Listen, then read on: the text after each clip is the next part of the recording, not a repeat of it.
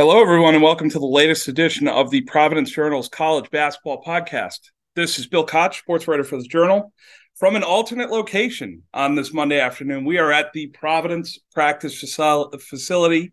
We have ducked off into a side room, courtesy of Sports Information Director Extraordinaire Arthur Parks, and I am live in person with my two co-conspirators.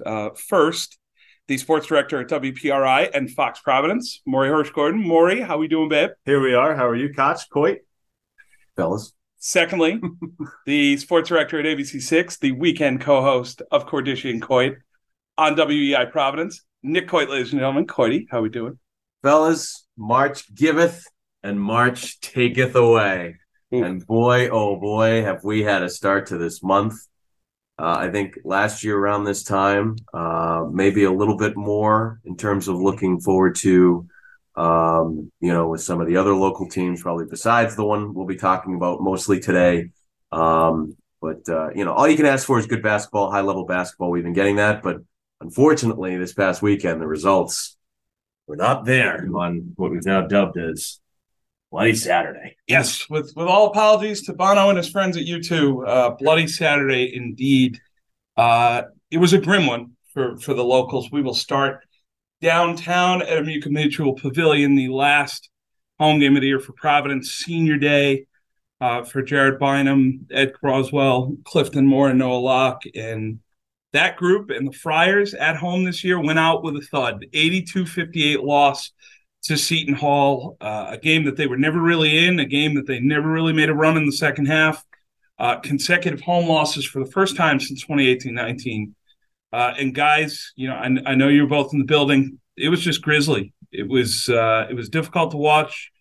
I can't remember too many times in the Ed Cooley era, especially not recently, in that building where that team has just come out and not had it at all from start to finish. No, not at all, especially this time of year. Usually they're hitting their stride. They're making a late season push. They did a lot of their work early in the year this year, early in Big East play, I should say. They're in a little bit of a slide here, 4 or 5. But I know, as Ed Cooley mentioned in his press conference, just a half hour ago here on this Monday afternoon, he said every team, maybe outside of Houston and maybe like a UCLA, has gone through this type of stretch before. So we haven't seen it a lot here at PC. But if you look at college basketball as a whole, every team pretty much has gone through it, even in the Big East with the likes of UConn and Creighton. Well, I think the thing that's so alarming, guys, is the fact that usually if a Providence team goes through a tough stretch under Ed Cooley, maybe they're just, it's a tougher opponent, it's injuries, it's whatever.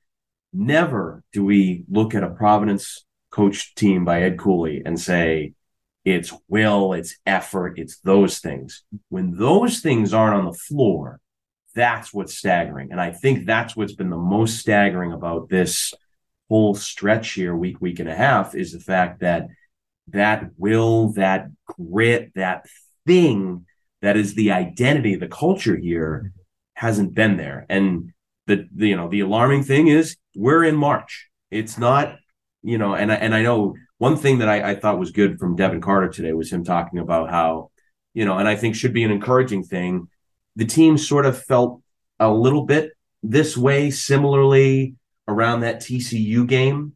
And they were able to find it very quickly because they went down to Kingston in the Ryan Center and they looked like a different team. And since then, they've looked like a different team. So if you think that they can or are hoping they can do it in a short stretch and turn it around, maybe that's your evidence for it. But yeah, they've got those things that they can control, the will, the grit, all that stuff.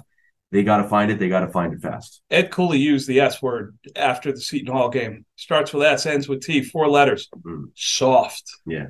Never want to hear that from a coach. You know that when a college basketball coach describes his team as soft or her team as soft, they are really displeased. He had some very pointed post-game comments. After the loss to Seton Hall, he said, we've gotten away from our identity, which is defense. We haven't guarded anyone since Connecticut the last 2 weeks. The numbers bear that out. Their 3 worst defensive performances this year by points per possession. UConn, Xavier, Seton Hall. Seton Hall, 1.39 points per possession. This team was 177 in Ken Pom offense coming in, playing without Kadari Richmond, who has a back injury. He's their best player, their point guard. And still, they shredded Providence for 40 minutes. Shot 65% in the first half. That's coming off 72% in the second half against Xavier. And, you know, guys, I know we could watch tape until we're blue in the face. I know their staff will and try to figure this out. But this comes down to a few individual guys who just aren't guarding and who are being isolated and picked on now. And you're looking at Jared Bynum, Noah Locke, Bryce Hopkins. Bynum and Locke off the dribble, on penetration. Hopkins are pulling him away from the basket, making him guard smaller players in space, making him contest out to the three-point line. Providence needs to figure out a way to plug some of those holes because UConn is as hot as any team in the nation right now, and they are the opponent now Thursday at 2:30 to open the Big East tournament. Yeah, slow on pick and rolls. You know how many times Casey Nadefo just drive past Bryce Hopkins there from the wing. It's a good point, Koch, that you bring up about Hopkins getting pulled out from underneath the basket. You know, and whether fatigue is an issue or a factor, you know, I guess remains to be seen if they can, you know, make a little late season run here in tournament time. But yeah, defensively is definitely the key moving forward for Providence. Offensively, they've been able to score, you know, despite not hitting the 60-point mark for the first time this season, but. I mean, where would this team be without even like an Ed Croswell on Saturday? They might not have even had 40, 45 points without him. So when you look at it, yeah, it's all on the defensive end. And you're facing a Connecticut team that's got its mojo back, a team that blasted Alabama early in the season. That's that same Alabama squad that we see right now. So it should be a great game between these two teams. You know, ask both Devin Carter and Bryce Hopkins about when you prepared, you watched the first game, the one that went your way, the game that didn't go your way when you were on the road. What do you put a little bit more stock into? And they both said the second, and not because it's, you know, the result that happened a little bit closer to the matchup that's going to happen on Thursday, but more so because there's things you can watch on film to correct. And I thought that was pretty telling. I think that was a pretty honest answer from both of them that, you know, they're going to look themselves in the mirror this week and see what they can change. And I think it just starts with effort. I think plain effort and will and 1-2 should do this team well. They've scored enough on the offensive side of the ball. Defensively, you know, can they keep UConn to 70, 75 points? That's probably my key, you know, for Providence to be able to hang in this game. Yeah, and I think, like you said, offensively, they've been fine. That's the wild thing about this, guys, is I think anytime we've seen these sorts of struggles from a Providence team under Ed Cooley, it's probably on the offensive end, trying to find scoring there. I mean, that's right. It's never defense. It's never this. And so – well, he said it the other night after the Xavier game. How often have we scored 89 and lost? Exactly. That's exactly what I was thinking. In a 40-minute game in regulation, never. Never. It doesn't happen. It shouldn't happen. It shouldn't happen in a culture like this that they've built. So you're right. I think it's a balance of, you want to look at the technical things and you want to, I mean, because I noticed like you guys did, you know, the way that they're trying to treat Bryce Hopkins right now, I think on both ends too, not just defensively, but offensively, there's been, you know, adjustments by other teams too and how they guard him. And so I think he's a guy that's going to have to figure that out. He said it himself. I got to find ways to be more aggressive. Because he is at the top of the scouting report. He's the guy. These teams have all seen him twice now, so they have an idea of what to do. It's like a pitcher that comes up in the big leagues and is striking everybody out the first 5 starts he makes, and then all of a sudden teams adjust at the plate. They know how to hit him, and so what does he do? He has to make adjustments and do, you know, how he changes his pitching, you know, which pitch he throws, 0-1, 0-2, 2-1, 2-2, all those sorts of things. So those are the sorts of adjustments that Hopkins needs to make. It's interesting that you bring up pitching with Hopkins. I'm a baseball guy, I know. Because to me... big spin rate guy. Spin rate, of course. Spin rate. Because to me, he looks like a guy who threw 75 innings last year and is now trying to jump to 200. Exactly. The year after. Yeah. He looks to me like he's hit a little bit of a wall here. And when you consider that his last couple of years of high school, his first year of college at Kentucky, really didn't play a lot of basketball. Now he's being asked to play an undersized 4 in the paint in a physical league like the Big East. Looks tired. 2 of his last 3 games, he hasn't gotten to the foul line. He's being guarded by bigger defenders now, which means he's being pushed off the block, out to the perimeter, away from where he was so effective the first 10, 15 games of the year. This guy could be Big East Player of the Year when the award is released on Wednesday. Yeah. He didn't suddenly forget how to play. He didn't suddenly become a bad player. But did he lose his legs? Did teams find a way to scheme against him a little more effectively? Those are the questions I ask going to Madison Square Garden and then going on to the NCAA tournament. Did people find something on him that they're using against him, and whether or not Providence can make adjustments now? Yeah, it's all about getting to the rim. And every time that he has sort of put the ball on the floor of late the last couple weeks, you know, they've been pushing him toward that short corner area. He hasn't been able to use that first step to get around guys to create a good angle to the basket. You know, every time he spins, they play the spin now. Before, when they were guarding him with a smaller defender, he was able to get over top of a defender. He was able to get around them. He was able to put up a little jump hook. Or just even plow right through them. Now, that's not the case.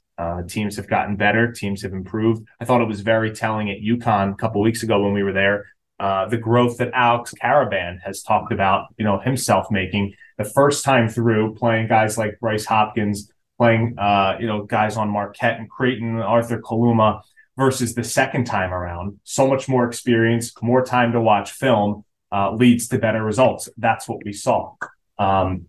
Bryce Hopkins has got to be the key for Providence. Another key for Providence. There, no rebounds in that second game against UConn. That cannot happen. And when he's been getting to the foul line over 6 times per game, if you take out the 2, as you mentioned, Koch, that he didn't get to in 2 of the last 3 games here, it's almost inconceivable that could happen because he draws so much contact, because he plays downhill so much. But if he's not driving as hard, if he's not driving as much, then that's how maybe, you know, those goose eggs pop up. To his credit, he has hit a couple threes, and I think that can help him. That can help the team.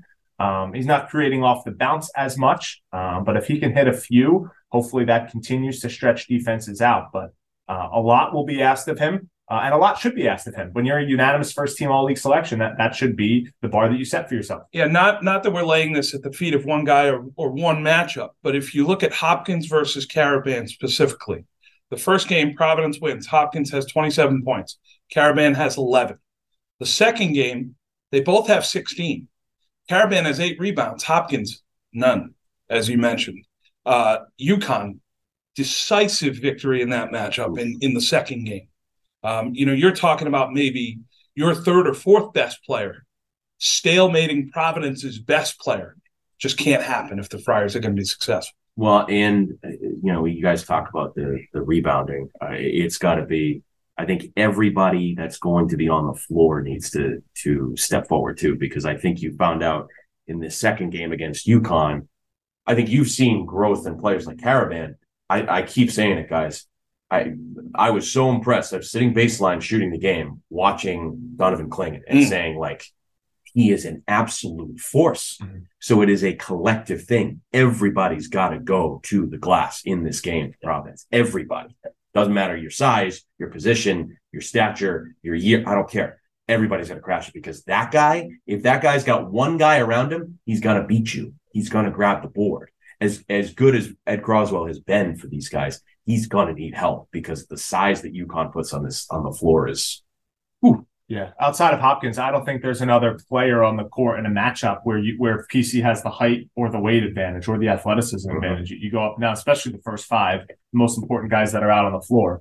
Clingan and Sanogo for sure. Jackson, no doubt. Newton over a Bynum or a Locke. Up and down the lineup. So it really is going to be a collective 5. It's not that hard to be in good position to box out, to make sure you move your man and let that ball fall either into your hands or in front of you. But it has to be a possession-by-possession approach. There can't be lapses. We saw the lapses that happened in the second game against UConn. They got back into it late in the first half. Boom, that minute collapsed. You allow the crowd to get into it. You're down 5 at half. Then the first minute to start the second half. That cannot happen in tournament time, regardless of who you play, but especially against a team as talented as UConn. So big picture, as we go to Madison Square Garden, let's just put something out there right away. Providence is in the NCAA tournament.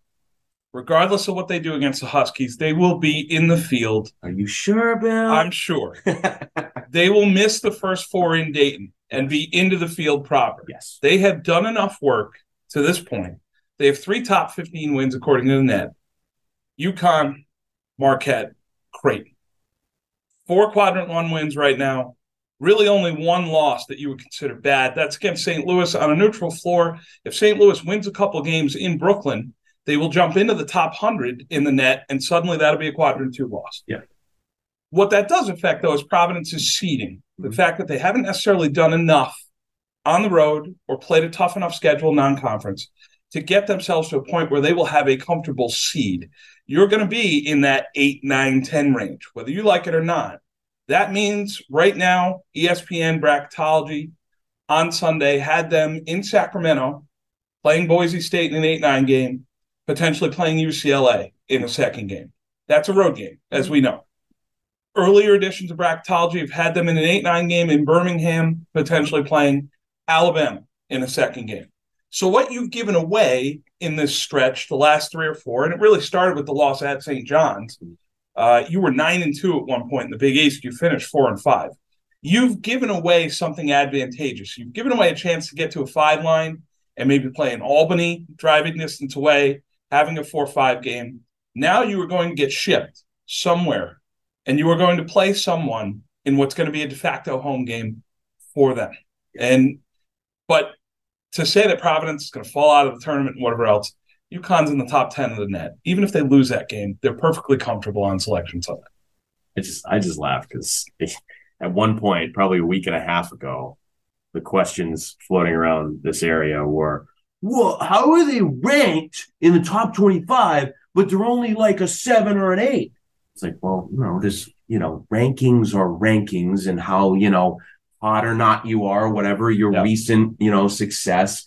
And, look at the non-conference slate, of course, and that it's a full resume for all of that. So they have gotten themselves back into the tournament comfortably because of the way they've played in conference play. But non-conference, they didn't have, as we have talked about on this podcast, that big signature win. And so that's why they were where they are. Now it's totally the opposite. People are saying, I don't know if they're going to make the tournament. They're going to make the tournament. Okay, you're going to make the tournament. Yes. The Providence is in the field. But you're right. I think that's the downside of this tough stretch late in the season is the fact that now, all right, you're getting into the tournament, but that first round game is going to be difficult. And you get past that, now you're getting one of the top 8 teams in the country, and that's difficult. Yeah, like we mentioned off the top, every team goes through a funk in a season, whether it's you lose 2, you lose 3 out of 4, 5 out of 6, whatever it is. But because the non-conference was so weak, that's really what's revealing itself now. It's that soft underbelly that we knew was there when they were 17-5 and 9-2, and would not have been exposed if they finished the season even 6-3, like we thought they had a chance to when they came home last week. They had a chance to go 15-5. If they win those two last week, 15-5, they are no worse than an 8, probably no worse than a 7, even with a chance. We talked about that on the pod last week. Chance to get to a 5, maybe a 4 if they were really lucky and really finish strong. But now it's okay. You have this. You're in this funk. You don't have that non-conference portion to keep you afloat, and that's another reason to Court's point. If you talk about UConn. Oh, how were they ranked when they were losing all of those games? Well, look at what they did in the non-conference. That's an example of why you need to schedule and why you need to pick up those wins, because that can buoy you as well. So the soft underbelly is coming out to reveal its ugly face. But, it is what it is. At this point, they're safely in the field. That's the goal every single year. And you're going to have to face a 1 or a 2 seed most likely at some point. So if you're an 8-9, if you're in a 7-10 matchup, which it looks like they will be, then, you take care of the first game and you take your best shot. Last year, the 1 seed came in the second weekend. This year, it probably comes in the first. Will be a very tough ticket on Thursday. Obviously, PC and UConn both travel very well to this tournament. You could have St. John's playing in the noon game against Marquette. They're obviously the home team on that floor.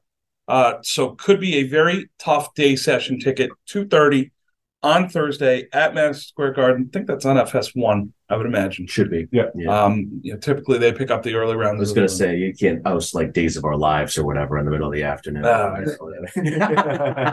they're on Peacock now. They're all on NBC. I don't know what soap opera's on. It's whenever bad, I actually do, which says a lot about where I'm at this point. Second game I went to on Saturday was Saturday night on the East Side. Brown playing Yale for a chance to get into Ivy Madness. Brown comes up short against the Bulldogs, 84-75 final. The loss put Cornell into the field via tiebreakers. Yale ends up the number one seed. Cornell had a win against them. Brown got swept by them. That was the difference. They both finished 7-7. This is the third time in the last 4 seasons the Ivy League has played where Brown has missed out on the tiebreakers. The previous 2 were Penn, would have gotten into the tournament. Tough one for Mike Martin and his group. Tough one from the standpoint that they really competed in that game. They played hard for 40 minutes. It was not a capitulation like Providence against Seton Hall. Yale won the game in my mind. Brown had a couple stretches that really hurt them, but Yale won the game. Quality team. James Jones is an excellent coach. Share or outright 7th Ivy League title in his tenure, I think. Yep. The guy has done wonders there because they're not Penn. They're not Princeton. Very little basketball tradition at Yale before he got there. And he has turned them into a power in that conference. How is he still coaching it? How is somebody not picked him up? Whatever they're paying him, he's underpaid. It's unbelievable. This guy is a heck of a coach. I mean, why he was on the list at St. John's last time, why they didn't hire him and went for Mike Anderson and said, someone who's not a regional fit. Yeah. I don't know. Yeah. We might revisit that in a couple of weeks. Who knows? Last guy to boot, too. Depending on what happens in Queens. Yeah, right.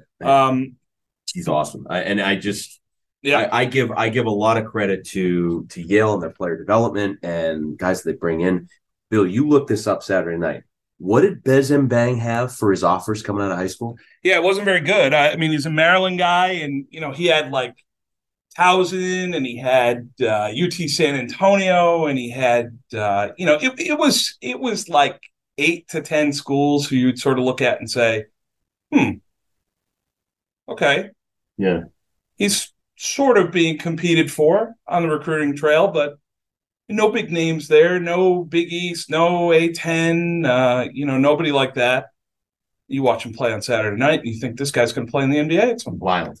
I think the 2 best players I saw at the Pistola Center this year, to me, were him and Jordan Dingle. Those were the 2 best players. Yeah. And I thought, because at some stretch, when Penn came in early January, Dingle took over the game. Bezembang did it for a longer stretch. So he was the most impressive performer this season that we saw come through. So it was a lot for the Bears to overcome here in league play. The front court issues, the depth there, the injuries, they just added up. But I give Mike Martin and the staff a heck of a ton of credit because they got the team to buy in on, all right, we lost this guy. All right, we lost another guy. Or lost another guy. I was just talking about the collective effort with Providence and the rebounding and everything they need to do against UConn.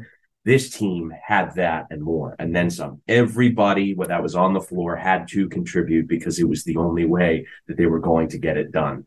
And I think it speaks volumes that I haven't looked at the box score again, but who was the leading rebounder for Brown that night? Do we remember?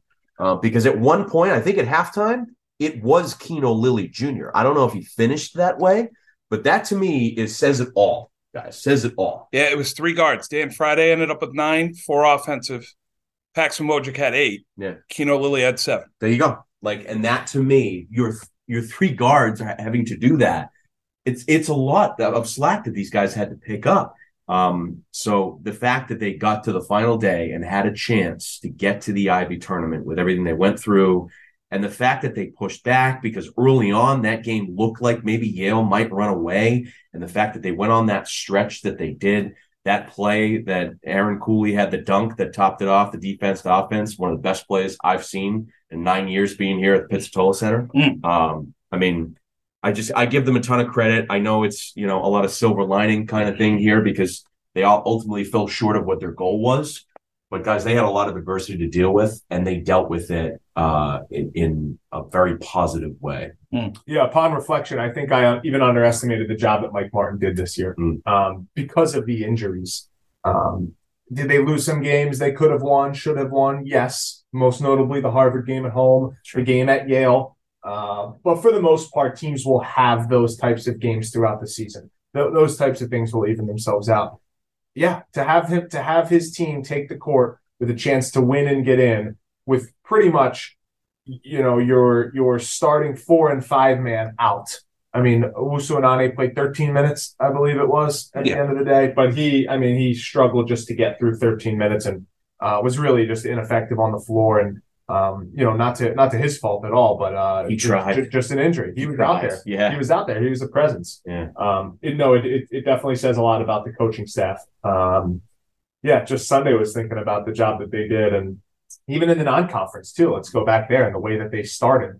If the game on Saturday night was a microcosm of their season, that slow start, and then they came on strong to end the first half. That's exactly how the non-conference portion played. They beat URI on the road. They destroyed Bryant in Smithfield. They had a nice win streak there. They got back to 500. And it's tough when you're Brown in the Ivy League to go 500, to go over 500, and they did that. So they finished 14-13. I think it's easy to just clump this year in with the other years and say, same movie again. We've seen this before, final year. I think, though, this year, if you really extrapolate everything that happened, was a little bit more impressive just to get them to this point, lack of talent, injuries, et cetera, than the two prior times that they tied for fourth and fell short. Yeah, you guys mentioned how shorthanded they were, obviously. Malachi Nadur was out, left knee, missed second half of the year. Kaluanya out again, left hand. The last hit game he played this year was the game at Yale, fourth or fifth Ivy League game of the year. He missed the rest. And he barely played that night. He barely played 1 minute. Yeah. Played the first minute and left. Yeah. And Nana was Unane the other night, lower right leg injury. He's playing with a sleeve on his calf. You could see he could not get off the floor. There was no lift there. Struggled to get up and down. Tried it, dressed, gave them 13 minutes, just wasn't quite able to go. They put him on the bench probably midway through the second half, and it was merciful in a way. It was like, you tried. Yeah. It's just not enough. We're not going to force you to go through this anymore. And so other guys really picked up the slack, obviously. Paxton Wojcik had 25 points his last game in a Brown uniform. He'll be a great pickup for somebody in the transfer portal next year. Freaking warrior, man. Just a tough, gritty kid who really came into his own this season. Someone like Dan Friday, who really competed down the stretch. I know we were at Harvard that night where he really played a tough game, tough all-around game. That was the guy they recruited out of Detroit. Yeah. The guy who played at Harvard, the guy who played the other night against Yale, that's the guy they need next season. It was a struggle for Kino Lilly, particularly from the floor. Couldn't find his three-point shot early, didn't necessarily get to the rim as much as maybe they would have wanted him to settle down, maybe get to the foul line a little bit, see the ball go through the rim, and then maybe you stretch it back out. And that's what Yale does so well, guys. A low assist number, but 20 of 29 from two. They execute so well in the half court. Their actions are so good. They create space for drivers. They're so tough on the glass every year. That's their identity under James Jones. It's just how difficult they are to play against on the glass. And, they are a worthy winner of the Ivy League. They will go to the tournament with Penn, with Princeton, and with Cornell. And yet, I think the key shots in that game against Brown were the threes early in the second half. As good as they were from two, that big man, Wolf, shooting an open three from the top of the key and nailing – I think he nailed 2 of them. That's the wild thing is, like, they can beat you in so many different ways. Yeah. They have their strength, but that's – I mean, you just talked about, stretching the floor. Like, that's what happens. You go inside, all the attention goes there, you kick it back out, you get yourself open looks. I guess it sounds simple, but Yale executes it very, very well. So Brown, 14-13, they finished the year. I wouldn't expect them to, pick up on a CBI or a CIT. I think based on their injuries, health wise, I think they're probably done. If I had a guess, you know, Mike Martin would be going into one of those events, and yes, you would like to get the experience, but you're very shorthanded, and I think it might just be time to put the balls away. Sure. Have your healthy guys work out within NCAA rules. You know, have them continue to improve their games. You know, guys like Lilly and Friday, and you know, guys who are going to be important next year. But for the rest, time to heal your bodies. Take a step back. Yeah. There's no need to play in the CIT or CBI or whatever it may be. If you're going to be doing it with 6 or 7 healthy guys, I don't really see a benefit to that. But a valiant effort from Brown certainly doesn't go unnoticed on this pod. We would have liked a little more crowded this week, and had to go to Princeton, for Ivy Madness. Maybe next year, Where is it next year? Don't know. I'll look it up. Good question. I'll look it up. Feeling it's Columbia. I thought it might be Columbia. I thought it might be Columbia, which is great for us. Yeah, right. Should be there every year. You're right. Imagine that. Yeah. You'd have Ivy Madness, Big East tournament, A10 tournament, all right there, all in 3 different boroughs. Yeah. Columbia. Not bad. It's Columbia 2024. Yeah, 2 different boroughs. Yeah. Sorry, Columbia. You're still in Manhattan, not in the Bronx. Yeah. God, here come the angry emails from Columbia grad. We are not in the Bronx, Koch, you idiot. We're in Manhattan on the Upper West Side, 130th Street. How dare you? You're right, Columbia fans. I'm sorry, all 6 of you. Congratulations. Another team that fell on Saturday, Bryant, on the road at New Hampshire in their America East quarterfinal, 67-60 against a team who they beat twice in the regular season. But this was a different Bulldogs team. A struggle down the stretch, had lost 4 of their last 5 in the regular season. The only win they had in that span, they came from behind by double digits at NJIT in the second half and squeezed past NJIT by 1 point. That was the night we were at PC UConn at Gamble. Wild finish to that game.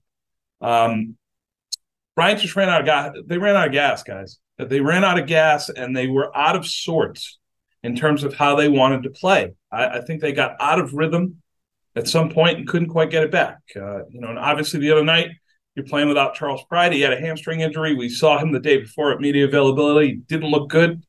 Didn't look like he was moving all that well.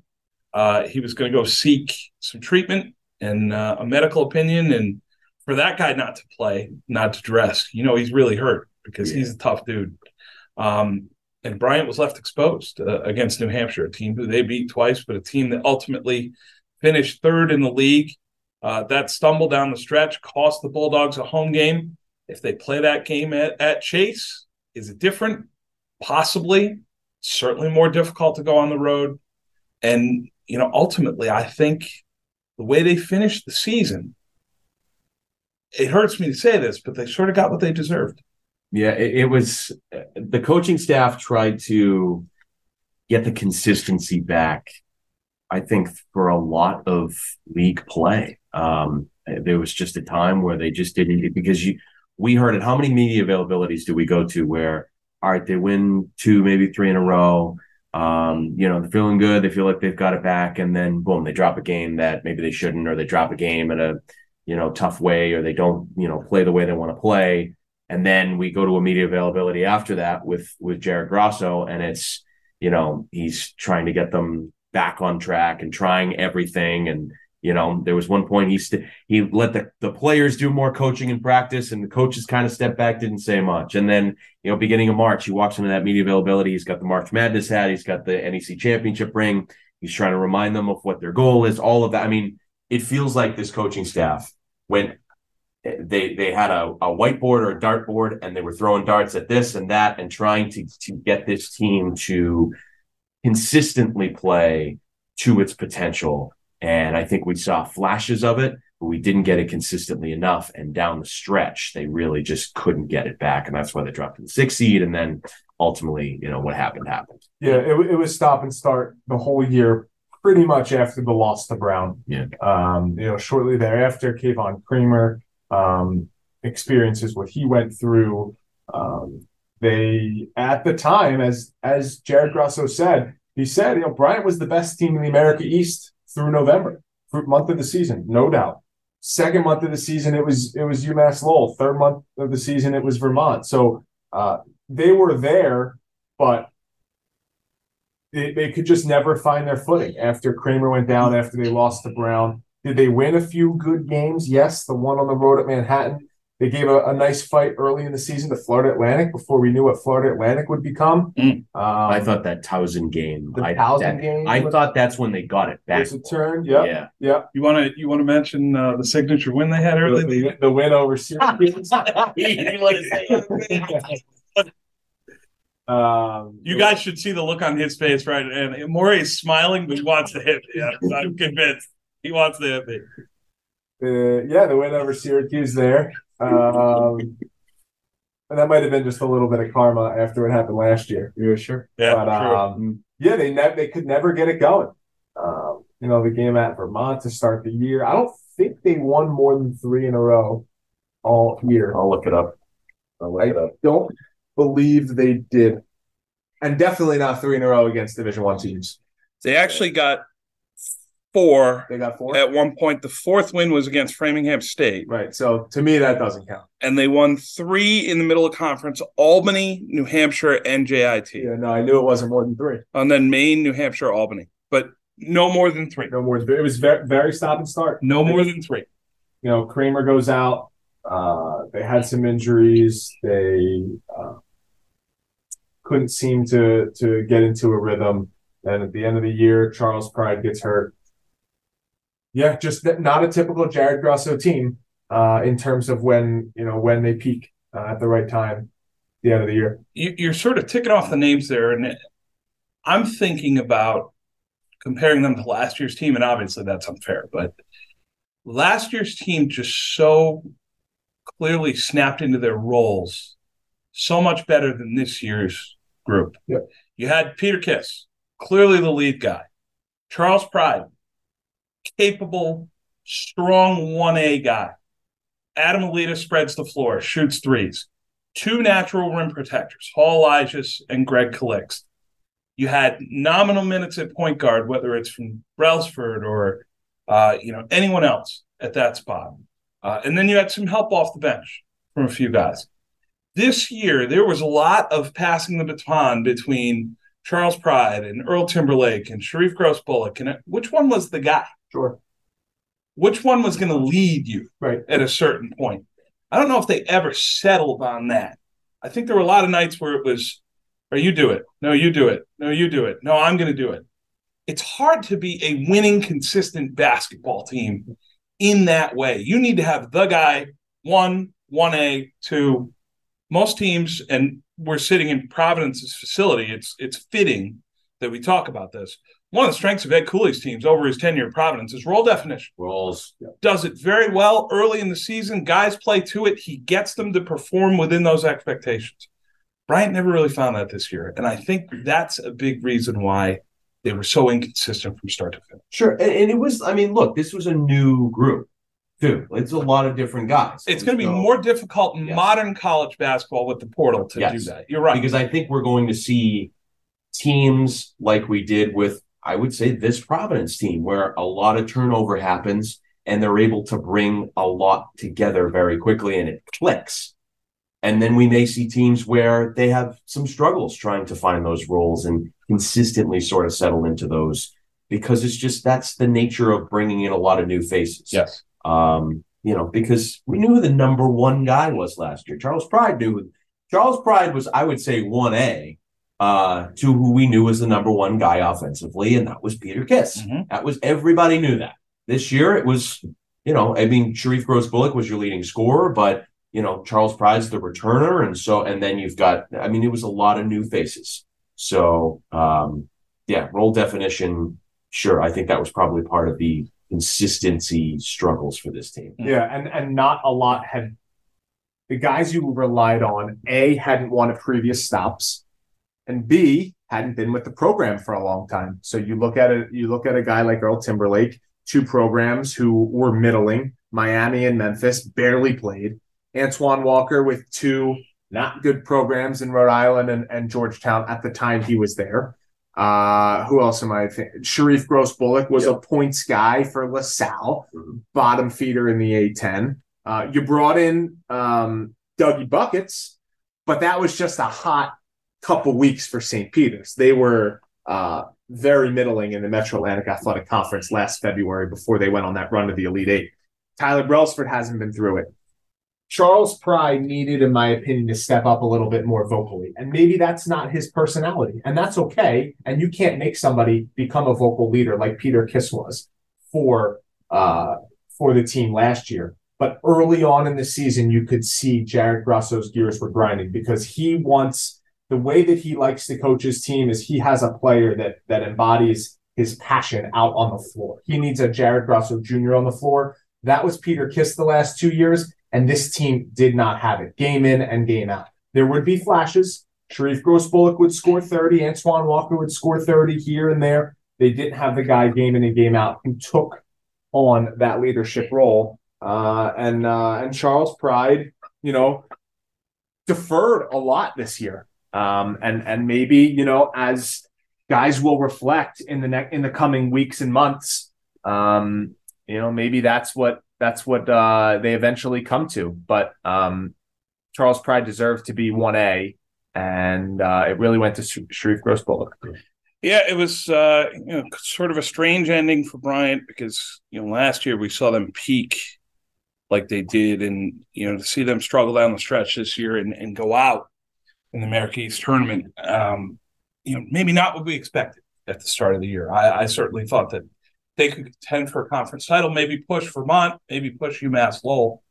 And ultimately that did not happen. We'll wait and see if Bryant wants to pay to play in the CBI or whatever. My guess would be probably not. I don't know if they're high enough in the net. I don't know if they're going to sign off on playing in something like that. I have no idea. Yeah. A lot determines on who comes back. Right. Like, does Charles Pride want to come back for a fifth year? Is Earl Timberlake going to come back? If not... yeah, then it's probably not worth it. Right. So I wanted to bring this up before we, move on to, I'm sure, URI. We have some breaking news within the last 20 minutes on campus at Bryant. Mary Burke has announced she's stepping down as head women's basketball coach. 32 years, Billy, I believe, 32 years. Correct. So she has stepped down, and there's going to be a coaching change with the women's program there. Yeah, and Mary Burke – You go back a long way with Mary Burke if you're a Rhode Islander. She was a two-sport star at Tollgate, women's volleyball and basketball. You're just a super athlete at Tollgate in the 80s. Warwick kid, went on to PC and is a PC Hall of Famer. Was on some of those great teams in the late 80s and early 90s. Doris Burke era. Yeah. Yep. Some of those great teams at Providence. And she's been an institution at Bryant. Really, a serial NCAA tournament qualifier when they were in Division II in the NE10, which was one of the best leagues in the nation. Teams could win the national title out of that league. And Bryant was certainly a squad that was competitive in that league every year. Oversaw the transition to Division I. In 2008, and you're looking at what she did in the NEC while she was at Bryant. She was in the conference championship game last year.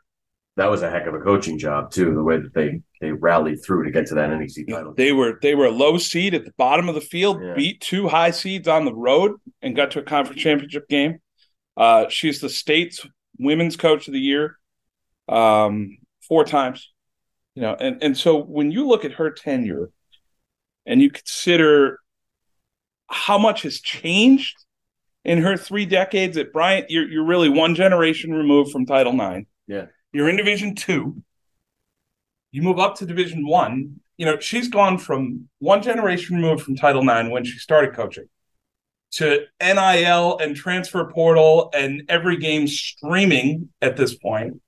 Like, she's really spanned eras in college basketball. The breadth of her career is so impressive to be able to do that at a high level for so long. Well, over college basketball in general, but also at the school, as you mentioned, like overseeing the transition to Division One and getting the program through that, getting them into the NEC to compete there, and now obviously into America East.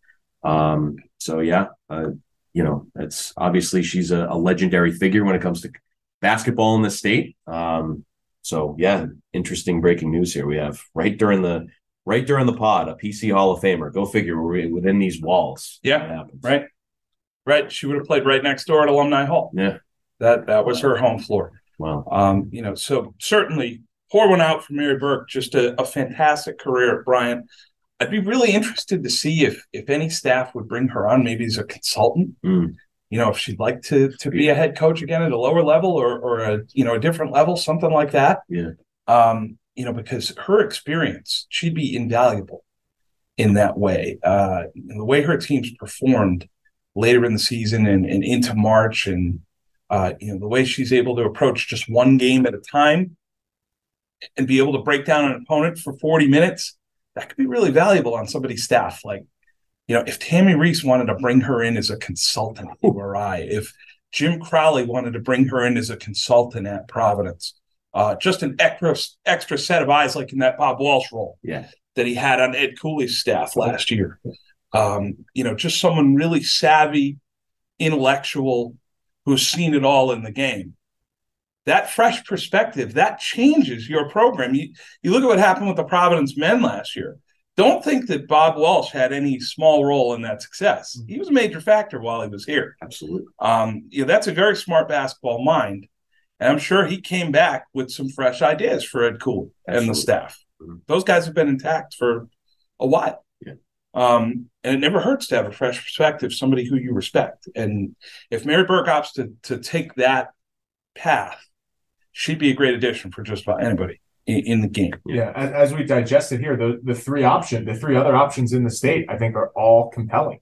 You come back to your alma mater and you try to get them back to the middle to the upper part of the league, where you had them when you were playing. You go to Rhode Island, a train that is full steam ahead with one of the hottest coaches in the country in Tammy Reese.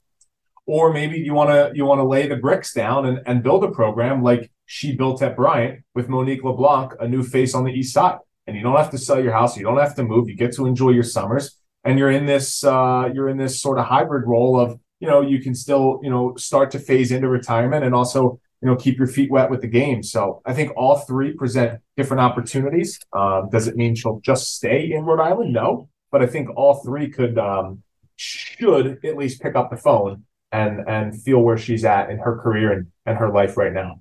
Yeah, and we'll finish with some women's hoops. URI women, at the A-10 tournament last weekend, they fall in the semifinals to St. Louis, 59-56.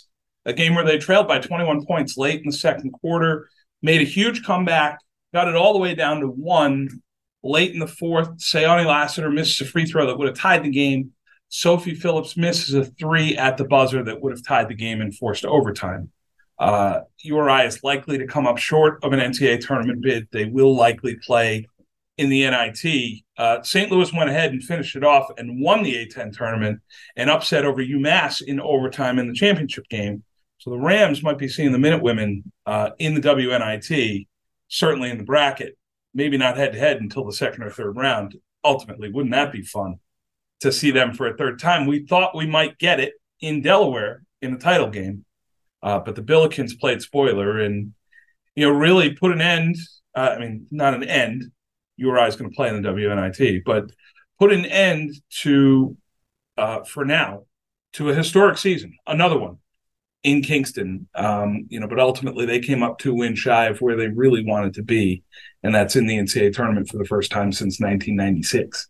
Disappointing end, but boy, what a year. And again, one of these teams that had to replace a lot going into the year.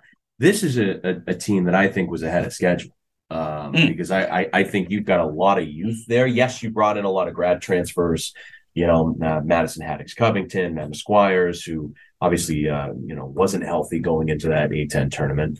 Lassiter. Yeah, Lassiter. The 50th player. So you've got some, some older experienced players, but I think of, Maya Torre and Sophie Phillips, who I think are going to be 2 really, really good players for you going forward.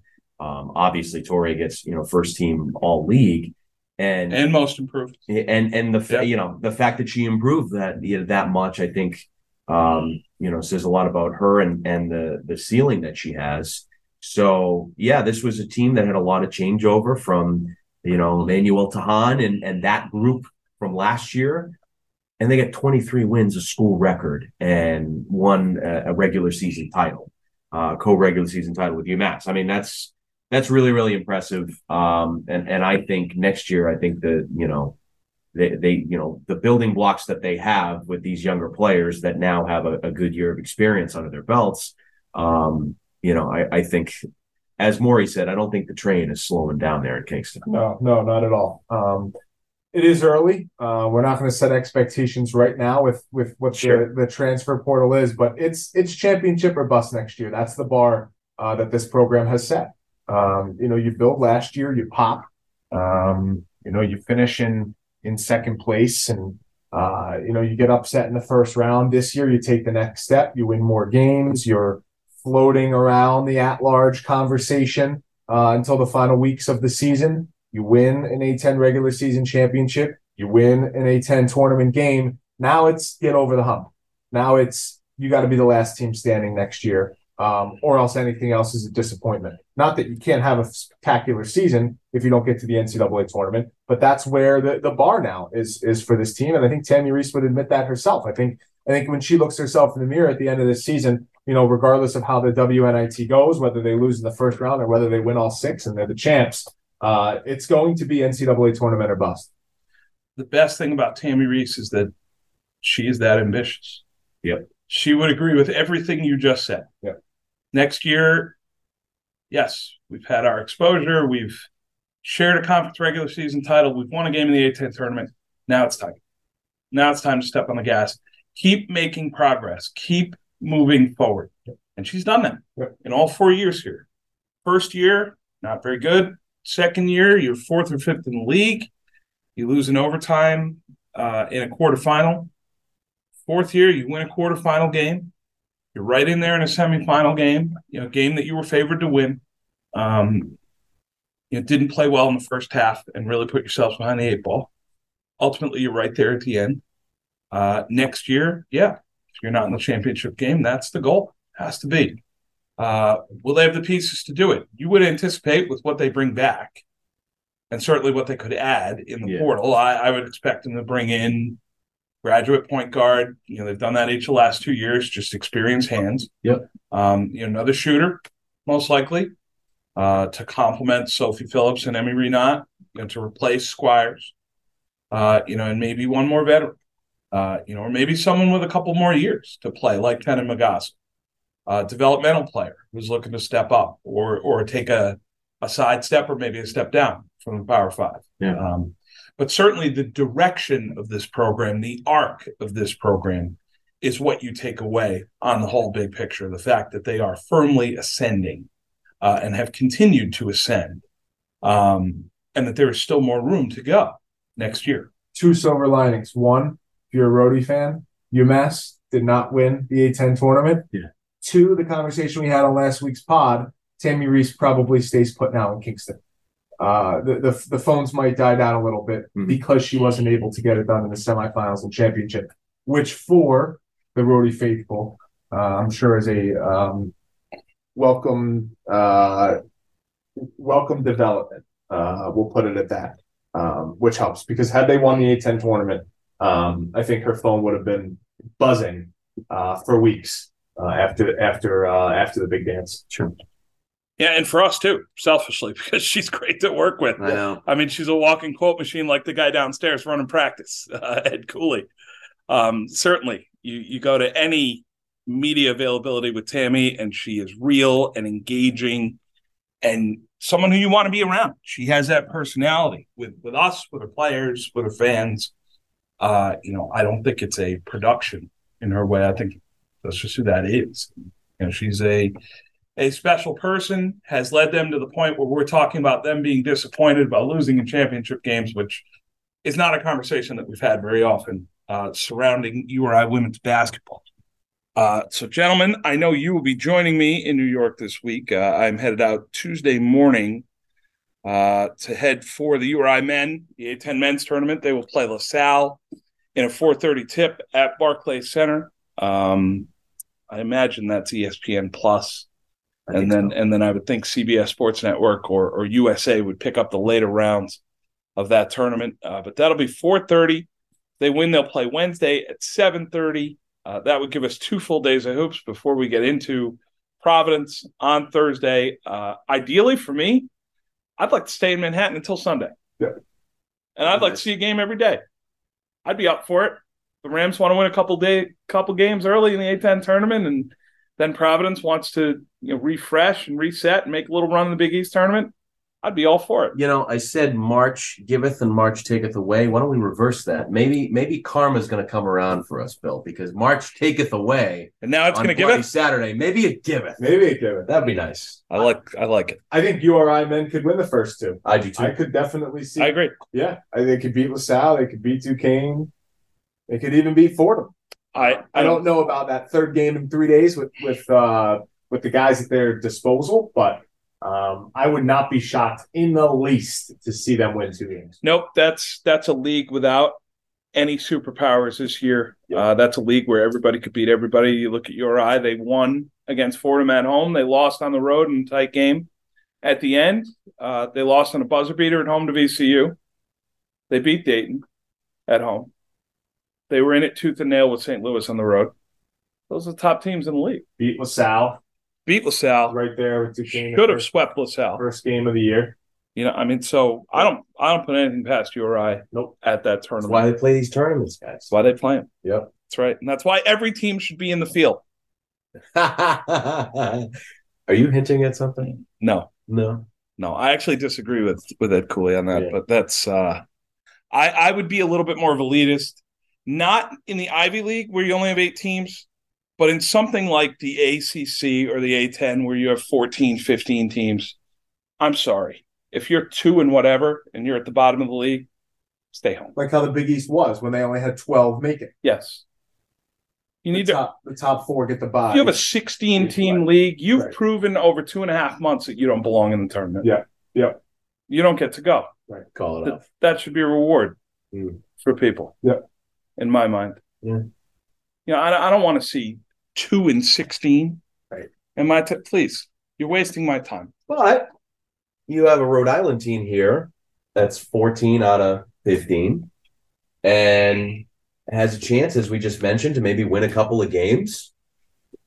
There's a benefit there on the other side of it. I'm willing to hear the argument. Yeah, there's in a conference like this where there's no superpower this year, right? It's a very diplomatic way of putting it.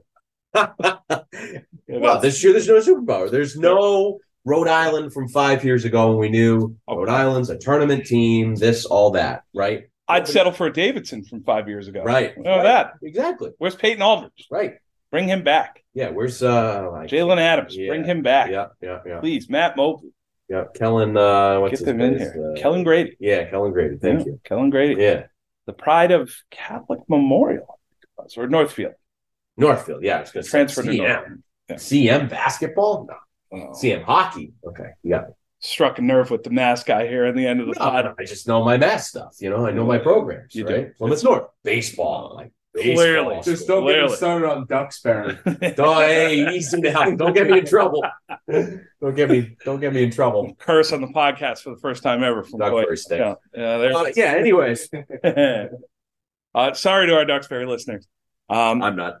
All right, for the folks who are making the trip to Manhattan this weekend or Brooklyn this weekend, we wish you all safe travels. We hope that you have an enjoyable time down there. I know we will. For folks who are going on to the NCAA tournament next week, we will have a pod early next week breaking down Providence, any other surprise qualifiers, and potentially a chance to make you a little money. Thursday through Sunday.